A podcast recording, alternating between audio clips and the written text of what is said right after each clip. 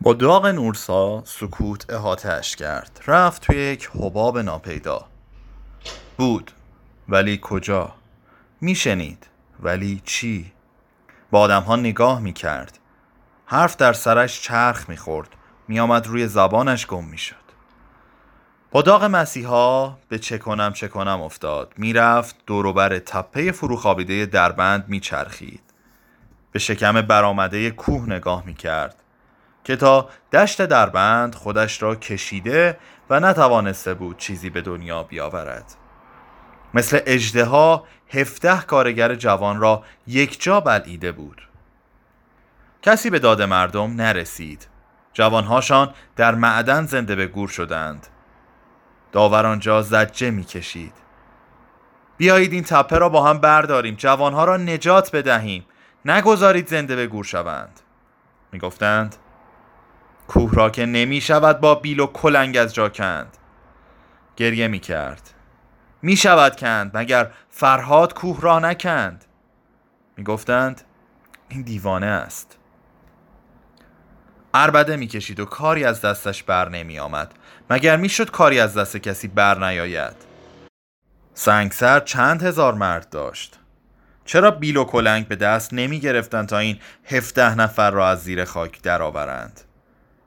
سروان خسروی فرمانده شهربانی سنگسر بغلش زده بود که آرامش کند ولی زورش نمی رسید خودش را به خاک می کشید عاقبت بلند شد حق حق کرد و حرفش را زد.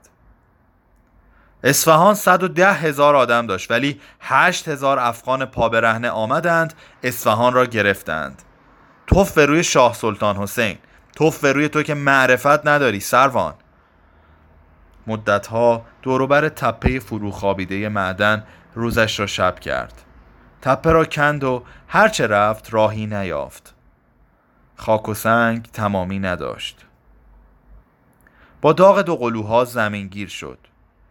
مدتی چهار دست و پا در خانه خود را این سو و آن سو می کشید. شبها مچاله می خوابید و تا صبح ناله می کرد. دو لیلی رفته بود خانه خواهرش کتاب تفسیر ملا فتح الله میرزا حسن را قرض گرفته بود که بیتابی شوهرش را چاره کند. یک صفحه را باز می کرد ساعتها به کلمات خیره می شد لابلای سیل سرخ درگزین قوتور فرو می رفت و بر می آمد دست و پا می زد نفسش حبس می شد بعد روی صورتش راه می افتاد تا جایی که گل سرخ توی موجه ها و دماغش پر شود.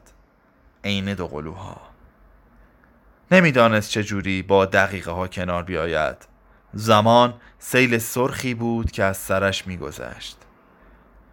میرزا حسن بهش می‌گفت تو که عاشق این کتاب بودی چرا نمی‌خوانی؟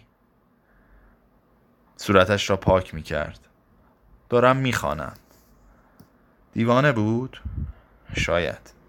بعضی از مردم معتقد بودند خدا او را به دنیا آورده تا رنج ها و مصائب چند پیامبر عزیزش را در او مرور کند. ببیند آستانه تحمل یک آدم کجاست. کجا فرو می شکند؟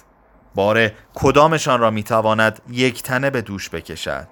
بعد یکی یکی به بارش افزوده خواسته ببیند بار چند تاشان را می کشد؟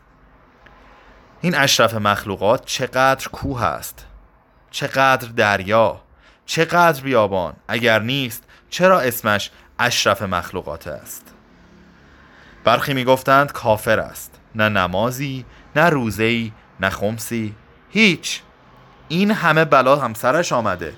بیرک انگار نه انگار که شش جوانش رو در سینه قبرستان به خاک سپرده. آهن اگر بود کج می‌شد کوه اگر بود فرو میریخت. هفده کارگر جوان را هم قورت می‌داد. کافر بود؟ لابد. صفحه شانزده.